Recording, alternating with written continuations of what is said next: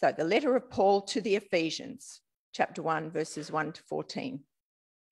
Paul, an apostle of Christ Jesus, by the will of God, to the saints who are in Ephesus and are faithful in Christ Jesus. Grace to you and peace from God our Father and the Lord Jesus Christ. Blessed be the God and Father of our Lord Jesus Christ, who has blessed us in Christ with every spiritual blessing in the heavenly places, even as he, as he chose us in him before the foundation of the world, that we should be holy and blameless before him. In love, he predestined us for adoption through Jesus Christ, according to the purpose of his will, to the praise of his glorious grace, with which he has blessed us in the beloved. In him we have redemption through his blood, forgiveness of our trespasses, according to the riches of his grace, which he lavished upon us in all wisdom and insight, making known to us the mystery of his will, according to his purpose, which he set forth in Christ as a plan for the fullness of time, to unite all things in him, things in heaven and things on earth. In him we have obtained an inheritance, having been predestined according to the purpose of him who works all things according to the counsel of his will, so that we who were the first to hope in Christ might be to the praise of his glory. In him you also, when you heard the word of truth, the gospel of your salvation, and believed in him, were sealed with the promised Holy Spirit, who is the guarantee of our inheritance until we acquire possession of it to the praise of his glory.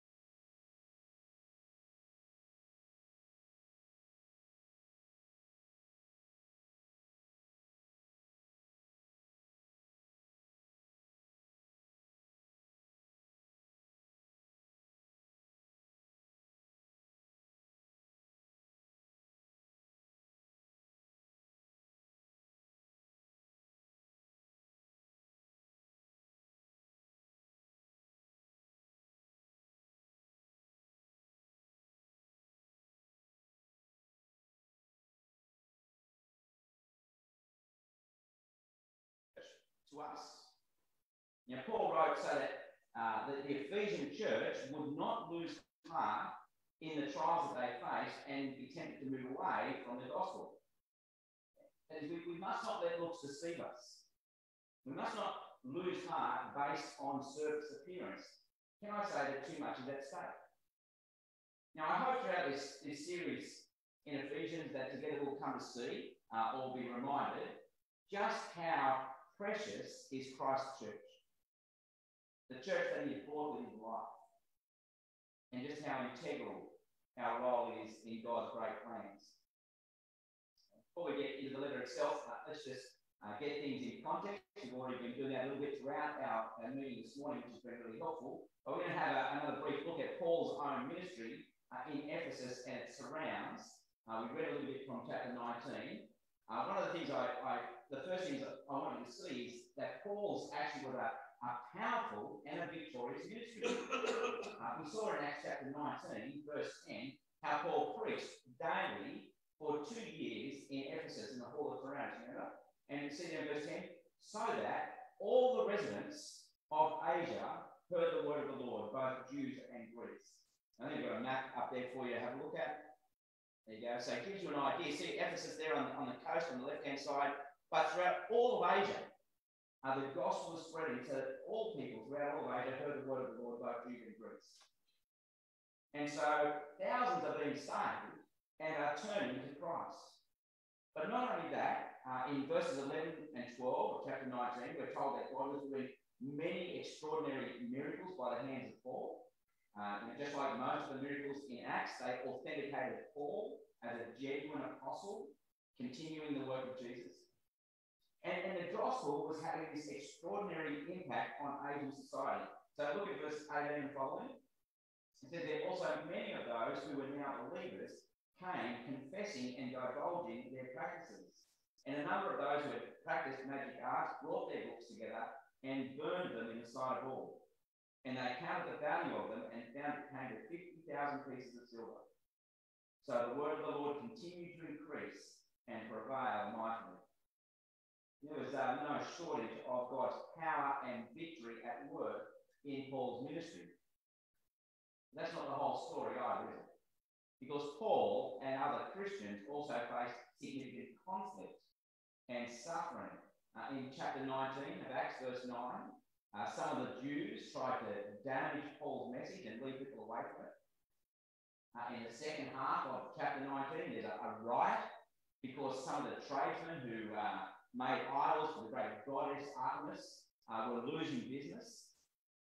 And so Paul's life was in danger and had to be protected. And then in Acts chapter 20, verse 3, there's a plot made against Paul that he needs to escape from. Then later in chapter 20, as Paul is on his way to Rome after being away from Ephesus for some time, Paul calls together uh, the leaders, the elders, to warn them about what life for the church would be like in the future. Uh, he reminds them that his ministry among them had been through tears and trials in verse 19 of chapter 20. And then verse 23, he tells them that everywhere he goes, he's afflicted and he expects to be put in prison. And then he warns in verses 28 and following to keep watch over themselves and over the church because false teachers would come in and try and discredit the message and turn people away from the gospel. And so as we come to the letter, letter to the Ephesians, which is written about five years after Paul had been in Ephesus, everything that he warned them about is happening. Paul is in prison as he writes to them. False teachers are troubling the Ephesian church. Pagan superstitions still abound. And the church doesn't look as powerful as it once looked. Things were hard. The gospel was opposed. Their apostle was looking weak in prison. The danger of discouragement was very real. So why does Paul write this letter?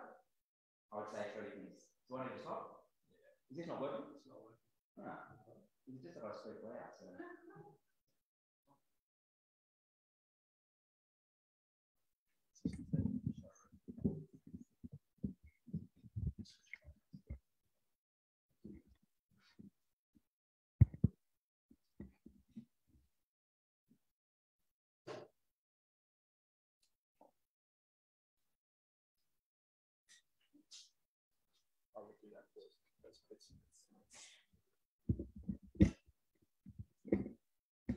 That's a fun morning, isn't it?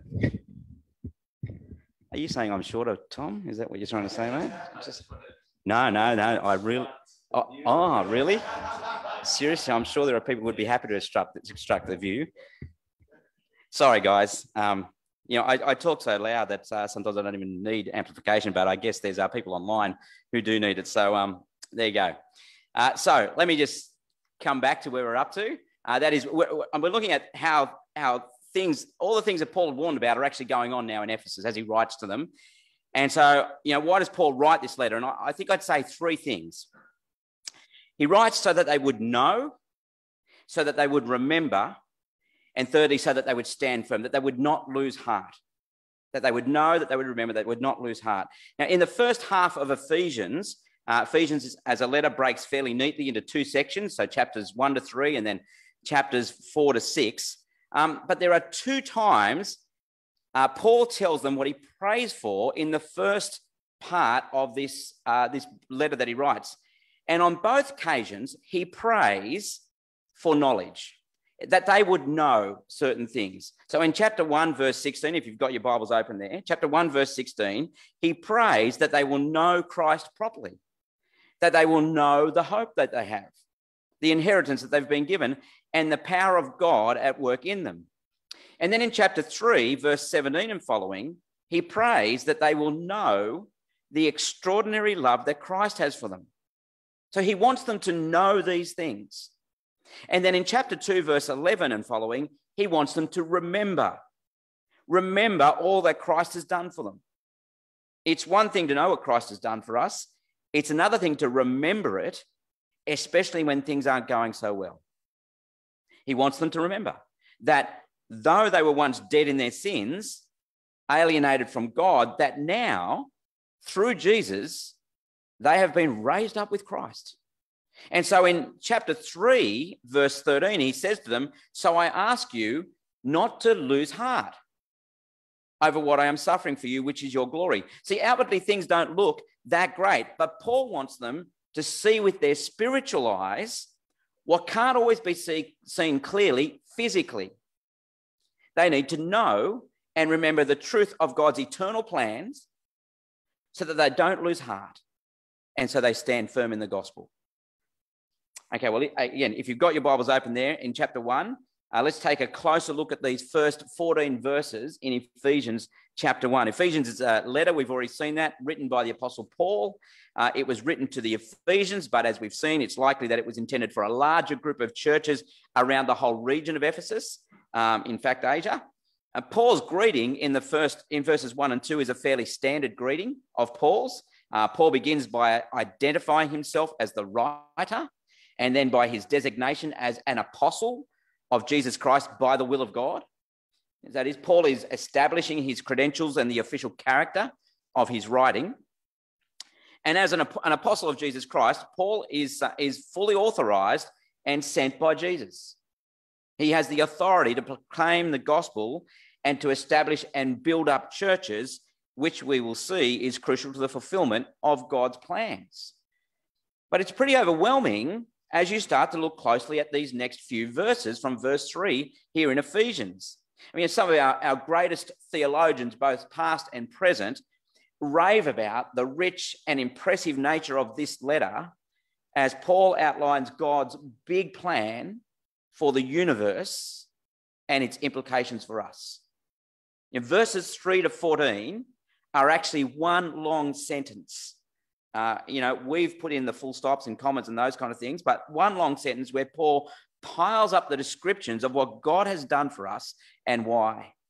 And so the rest of the, uh, the outline of the talk this morning comes under three main headings that is, all ours, all in Christ, all because of God. So all ours, all in Christ, all because of God.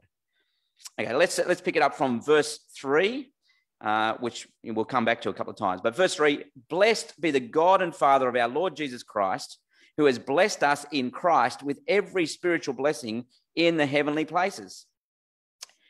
Notice Paul, Paul lays it on thick. Blessed be God who blesses us with every blessing. Now, to be blessed here is to be given things of benefit. God has blessed us with every blessing. Now, the us here refers to all Christians. Uh, everything of benefit we could possibly need, God has blessed us with. It's not, however, to be mistaken as material blessings. These are spiritual blessings, notice. In other words, they are much greater than any possible material blessing that God might bless us with, as we'll see in a moment.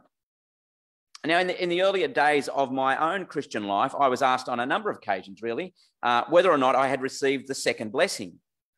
Um, from time to time, I was encouraged by a, another Christian person to pray for the second blessing of the, of the Holy Spirit, which, which would empower me uh, to better live the Christian life. The first blessing was okay, but I needed the second one as well.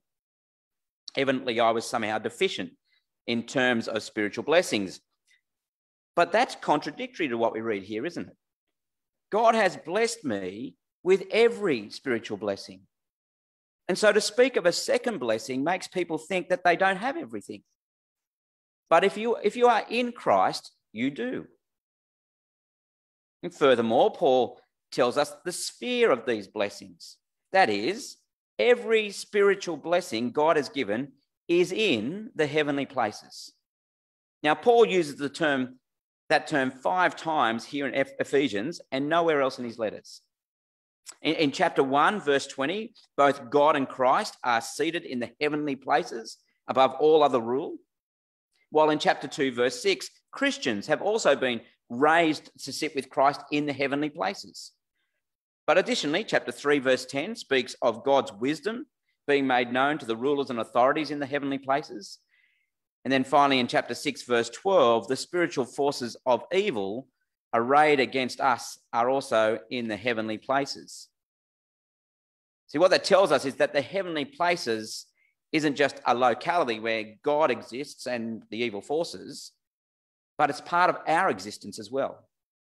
It's the spiritual reality of our existence that we can't see but affects us. The heavenly places are the sphere where all God's blessings are put into effect for us. Now, the problem for us, flesh and blood humans, uh, is that we don't understand the importance of the heavenly places in God's great plans. Uh, we want our blessings in the physical places. And so we sometimes fail to understand the blessings that we uh, actually have. And so let's just uh, take a few moments to uh, look at how we've been blessed uh, here in this passage. So, verse 4, notice God has chosen us. Uh, verse 5 speaks of our adoption into God's family. Uh, verse 7, we have been redeemed through his blood and have forgiveness of our sins. Verses 9 and 10, God has revealed his big plan for the fullness of time to us. And then in verses 13 and 14, we have been given the Holy Spirit as a guarantee until we ultimately acquire our inheritance. Now, let's, let's just flesh those out a little bit because verses 4 and 5 speak of God's election. God has predestined us for adoption as his sons. Now, I want to acknowledge that people don't always understand this doctrine, nor do they always like it. Uh, when it comes to God's choosing or predestining people. Some people just want to uh, ignore it, put it in the too hard basket. Uh, others sometimes get angry about it. What right does God have to choose people? Which, in a sense, is a bit of a funny question, given that He is God, since He's God, uh, and, and you know, we kind of expect that He might have some decisions that He can make. But it's a question I think that I've asked myself um, at times, and I'm very thankful now for this particular doctrine. It's a wonderful doctrine because without it, no one is going to heaven. If there's no election, then zero people would be saved. The Bible tells us that, that if God didn't seek us, we would never seek him. See, why is it that we pray that God would open someone's eyes to understand who he is, that he would bring them to salvation? See, chapter 2 tells us that we were once dead in our sins, sons of disobedience rather than sons of God deserving of God's wrath. But God has chosen to adopt us as his children. The God of the universe has become our Father. And when the Bible uses the word sons, it's a relational term. It means heir. a son inherits all that belongs to his parents. See, there's no room for pride on our side. God chose the sinful. Isn't he wonderful? And the purpose of our election is that we should be holy and blameless before him. That's to be the character of our lives. But that's not the natural character of our lives, is it? Uh, which is why in verse 7, we have been blessed with redemption and forgiveness. See, in order to be adopted, we need to be redeemed and forgiven. In chapter 2, again, verse 1, Paul says that we were dead in our trespasses and sins. Elsewhere, he says that we were slaves to sin, sons of disobedience. And so, in order to be adopted as God's sons, we needed to be bought out of slavery, redeemed from a helpless and hopeless situation as slavery is, and forgiven from our sins. In other words, our adoption came at a price, a very hefty price. We had to be bought out of our slavery and set free. And God sent his son to the cross. Verse 7 through his blood, he bought us from sin. And then finally, by that most loving and gracious act in verses 13 and 14, we have been sealed with God's Spirit as a guarantee of our inheritance. Now, up to verse 10, Paul has been speaking about the blessings of God to all believers. But notice in verse 11, Paul does something else. Paul says that we have obtained an inheritance. And then in verse 12, he qualifies that we. We, as those who were the first to hope in Christ, he says. The we refers to Jewish Christians. But in verse 13, he includes the Gentiles, the non Jews, everybody else. See verse 13? In him, Paul says, you also, when you heard the word of truth, the gospel of your salvation, and believed in him, were sealed with the promised Holy Spirit, who is the guarantee of our inheritance. Now, as we'll see uh, in this letter, God is bringing together the greatest human divide in all of history. Jew and Gentile together as one people under God, uh, sorry, one people of God under Jesus. And God gives to all who believe his Holy Spirit as a seal guaranteeing what is to come. If you were a cattle rancher, take it there's not any here this morning, uh, but you would put a seal on your beast, on your cattle. You would brand your cattle with a hot iron to mark them out as those cattle that were owned by you. They were your responsibility. They belonged to you. And God has given us his spirit to mark us out as those who belong to him. God has made us his children. We are his heirs. We inherit every blessing that comes from him. God has made us sinners his own. He treasures and cares for us. He assures us that he will never let us go. See, God has blessed us with every spiritual blessing. No blessing is lacking, no blessing is held back. You know, these are staggering things that God has done for us. The question is, how do these blessings come to us? Well, it's actually not that hard to see in the text, is it? Paul makes it very clear. Every blessing that comes to us is all in Christ.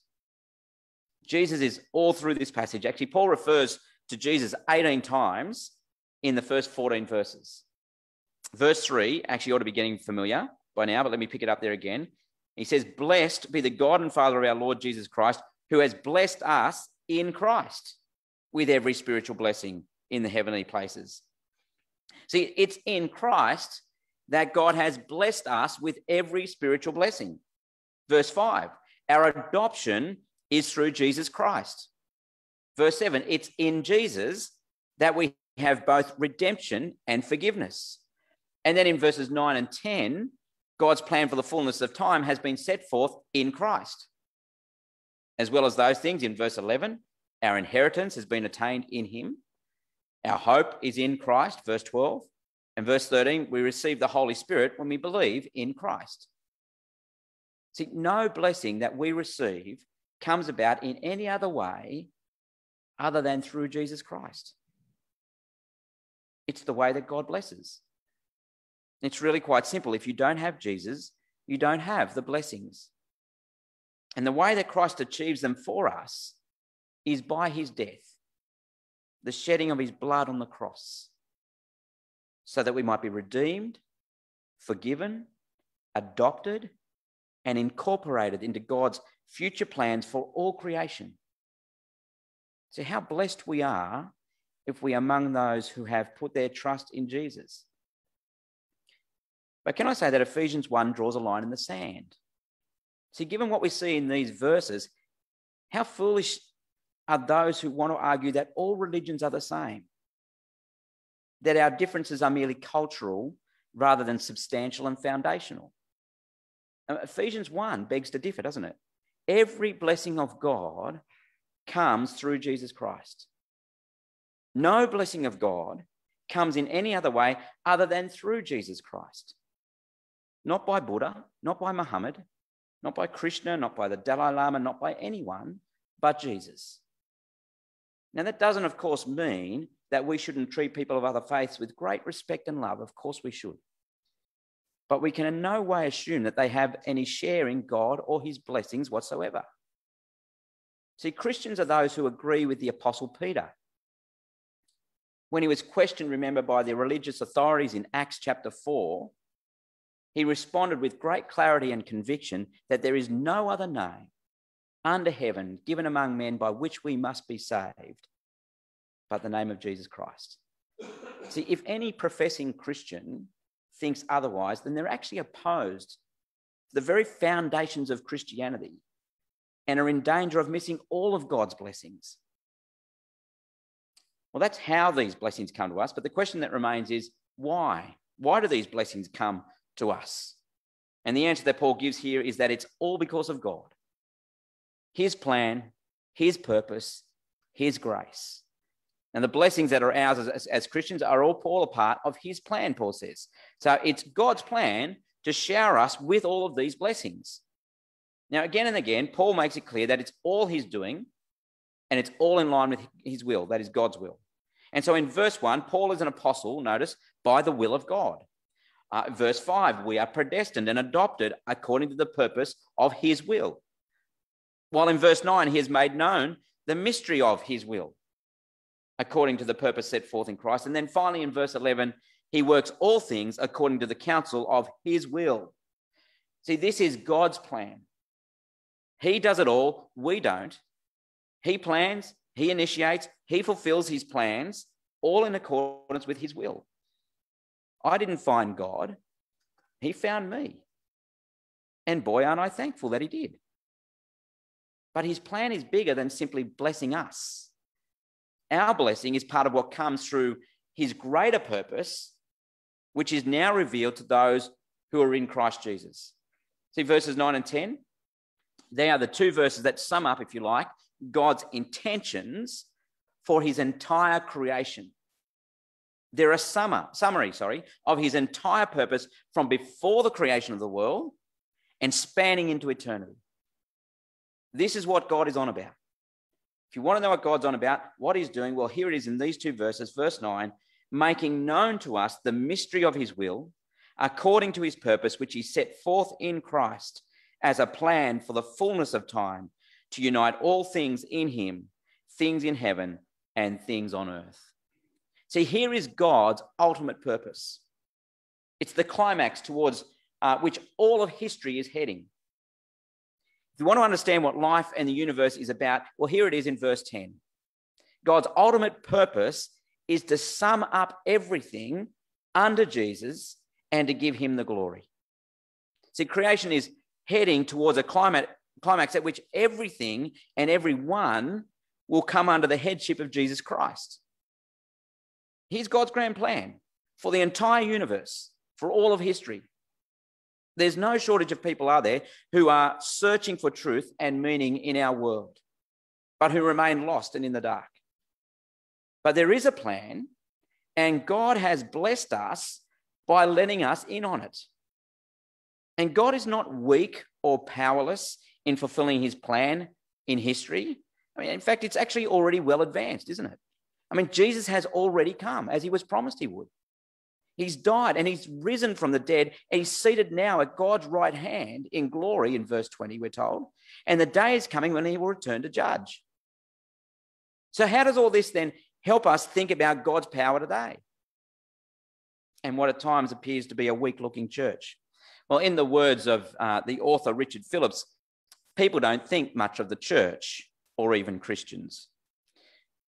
You know, the church is perhaps uh, somewhere that people go to uh, get something for themselves, perhaps, or maybe just to get a lift in some way, or to get some help, or to make some decent friends. But the world looks on the church as something insignificant and weak. You know, the great and powerful things of the world actually deal with things like skyscrapers and stock markets and rising and falling empires, those kinds of things. You know, that way of thinking was especially a danger, I think, for the fledgling churches of Paul's day. You know, they were viewed as an insignificant cult amongst a, a sea of religious groups. And perhaps the Ephesians even viewed themselves that way. But here we see that the church cannot be rightly understood apart from seeing our relationship with the exalted Christ, the one in whom God is fulfilling his eternal plans to unite all things in heaven and earth. You know, God's plan, of course, is all about Jesus, not about me. I'm not at the center of the universe, but we're a part of God's eternal plan by being united in Christ. So we need to lift our eyes to see the one who rules over every power and rules over all of history. And we mustn't be unsettled by the surface appearance of things. And the church is part of God's grand plans. And you know, we often come to this part of any given sermon and we just want to know what we need to do. But notice that's not what Paul is concerned about at this point in his letter. He's going to get there. But what, what is he concerned about? Paul, Paul is first and foremost concerned here about what we know, about what we remember, so that we don't lose heart. See, our world is not random and meaningless. God has a plan that spans all of time and eternity and it is all brought to fruition in his Son, the Lord Jesus Christ. And so, my prayer is the same of that of the Apostle Paul's that he prays in the second part of chapter 1, in verses 17 and following. And so, as I conclude uh, this morning, uh, let me pray this prayer for us. Let's pray. Heavenly Father, I pray that the God of our Lord Jesus Christ, the Father of glory, may give you, St. Matthew's, a spirit of wisdom and of revelation in the knowledge of him, having the eyes of your hearts enlightened, that you may know what is the hope to which he has called you, what are the riches of his glorious inheritance in the saints, and what is the immeasurable greatness of his power towards us who believe. Amen.